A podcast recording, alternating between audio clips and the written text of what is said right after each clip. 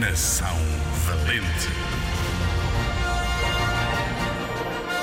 Bem que podíamos fazer esta nação valente a correr a maratona. Mas é melhor não. Vamos deixar a maratona para quem a sabe correr, como por exemplo, para a Rosa Mota.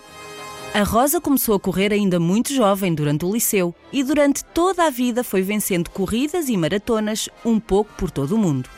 Mas foi em 1988 que a Rosa Mota fez história, pois foi a primeira atleta feminina portuguesa a vencer a maratona dos Jogos Olímpicos em Seul. A Rosa foi a segunda atleta portuguesa a conquistar esta medalha. O primeiro foi o Carlos Lopes, sobre quem um destes dias te é de falar na Nação Valente. Por acaso sabes quantos quilómetros tem uma maratona?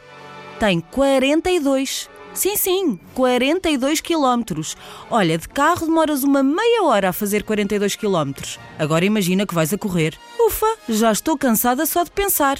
A Rosa Mota, apesar de ter asma e alguns problemas de saúde, nunca desistiu e fartou-se de vencer provas durante a vida toda. Que grande atleta portuguesa desta nossa nação valente é a Rosa Mota.